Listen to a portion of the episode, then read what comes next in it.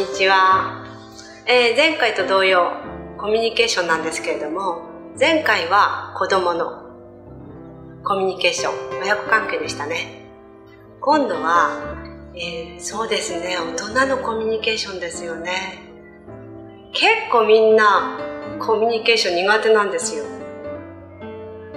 今ちょっと電話で相談とか受けたりとかしてるんですけれどもなんでこういうことを悩んでるのかなとかいろいろ考えるんですけども。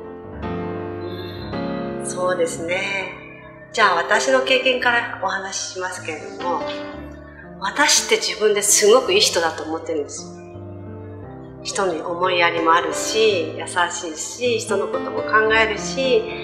自分軸じゃなくて相手軸に考えるまあ個性心理学でいうといい人分いい人の分類なんですよ。まあ個性心理学でいうと自分軸と相手軸といて私は相手軸相手のことを思いながら話をするタイプなんですけどもだから同じ相手軸の人の分類の人が私の中にいるんです。友達で知り合いが。だから結構ねそのお友達とは話が合うんですよ。初めからって同じような共通な分野で宇宙の話も好きやしもう本当にうんいい人だから人のために本当に一生懸命してくれて、うん、やるんですけれどもやはりそこでも同じ、同じ同士だからこそぶつかり合うことになるなんか読めちゃうんですよね。磁石に言うと、北と北って磁石だったらもう反発するように、似たもの同士って、その宇宙の法則知らないと反発することが、なんでかっていうこと、なんで仲いい時は共感するのに、なんかいざになったら反発しちゃうと。そこですごく悩んじゃったことがあるんです本当に彼女にはお世話になっててうん私が仕事を辞めた時に、職場行った時に帰りには彼女のとこ電話してちょっとお茶する時間あるって言って彼女は仕事の会社経営してたので時間を割して近くのところでお茶を飲んでいろんなことをシェアしてもらったり家にも呼んでもらって本当に彼女のおもてなしが最高なんですけれども美味しい草餅を用意してくださったりとか本当に優しいんです。けれどもそこに私がきっと甘えたんだと思います。あ何でも喋ってもいい間柄だなと思って自分の納得いかないことは自分自己主張しちゃったんですよね。彼女にしたらこんだけ一生懸命してるのにそんなこと言うなんてでそこでちょっと不信感を抱いたような感じでなかなかそのうまく話し友達としてお茶してても結局はお互いに自分のこと言い合うんですよ。自分を自己主張しちゃうんですよ。私はこう思う。あちょっとおかしいんじゃない？私はこう思う。なんか平行線ですよね。どっちかが大人でなれば、そういうこと分かってれば、そうね、あなたの言うことも分かるわ。アサーティブな考え方なんですけど、うん、あなたの言うことも思ってる。あなたならそう思うよ。分かってる。十分必ず受け入れて、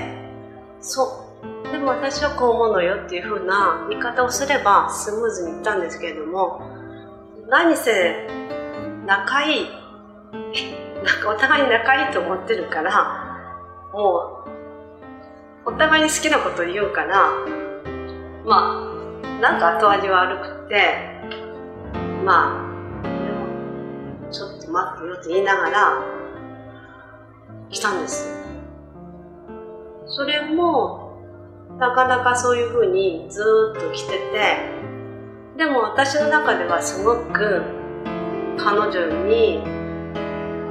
出会えたことはすごく自分の人生にとっても、いい刺激になったし思いやりも教えてもらったし人をもてなす、うん、話術も教えてもらってすごくいいんだけど結局同じ年代都市近いのでお互いに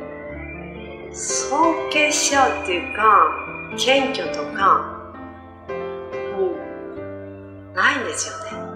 ましてや、今ワンモンで勉強してるんですけど、完全沈黙、相手の話を黙って聞くって完全沈黙っていうこともできてなかった。もう完全沈黙よりも完全自分の主張する、お互い主張し合うということでぶつかり合ってた。彼女なんですけども、時々、やはり自分でお互いに反省するから、何かあった時そうよね、そうそうそうそうそうそうってうまくいくんだけど、なんかそこで本当に分かち合えてない間柄があって、どうしていいものかなって自分が考えた時に、ああ、絶対尊敬。完全注目。和も一の。そして、その、いろんな自分を分かってほしいっていう主張お互いに主張し合ってる。お互いに自分を受け入れてほしいしそこの中にうまくうまくいかないっていうか。そこがだんだん見えてきた時にそうなんですよ。彼女の誕生日が最近あったんですけれども私は覚えてた彼女にもしあれだったら花束花束でも送ってなんかちょっとねあなたの誕生日ねってサプライズしたりとか電話でもしてあなたの誕生日ちゃんと覚えてるわよって言いたかったんですけど なかなかそういうなんかそこまでもいかなかったんですけどそれが不思議なことにサプライズがあったんですよ。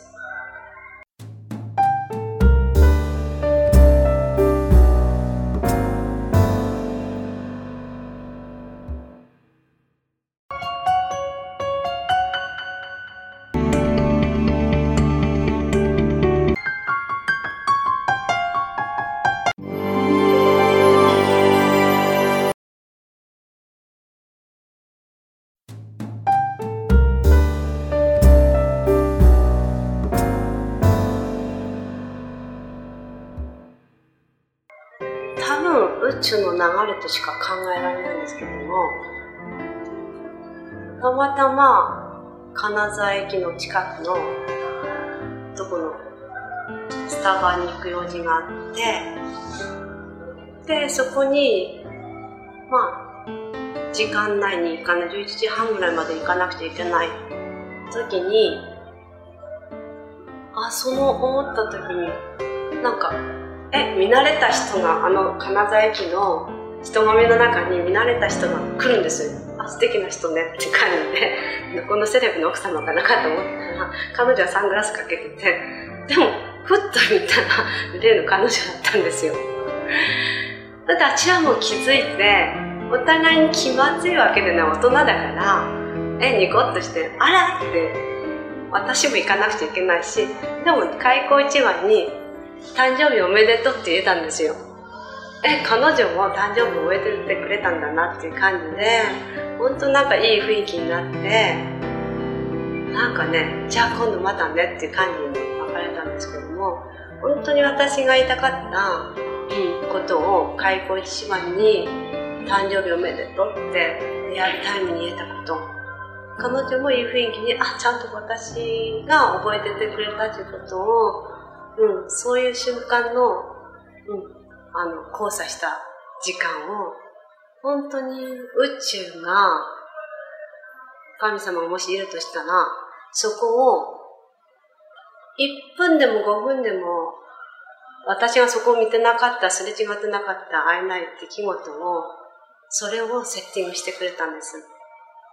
ですから私はすごく心もハッピーになったし、なんか嬉しくて、なんかその日はルンルンだったんですけど、本当にそういうふうになる前にならないように、本当に相手の一人の人間として絶対尊敬して、どんな子供であろうと、どんな人でどういう環境であろうと、自分と違っててもそこの底辺は、そこは、うん、そういう尊敬したり、完全注目して相手を受けれる。まず相手のことを考えて、そういうふうな言い方を私は選んだんだから、学んだんだからそれをしてこう。それができたっていうことができてるっていうかもうそこにちょっとと向かっている今現在の私なのでそういうふうになんかこう温かいものがプレゼントされたような気がします。ですから皆さんも本当に気になる人がそういう人ができないような生き方がいいと思いますよ。そこの余分なエネルギーを使うことによって自分自身の本来したいことが、うん、もし妨げになってるとしたらいい関係の人間づくりをしていくことによってハッピーな時間を過ごすことができると思います。皆さん本当にこれからも一緒にいい人間関係コミュニケーション関係を考えていきませんか？以上ソフィアでした。ありがとうございます。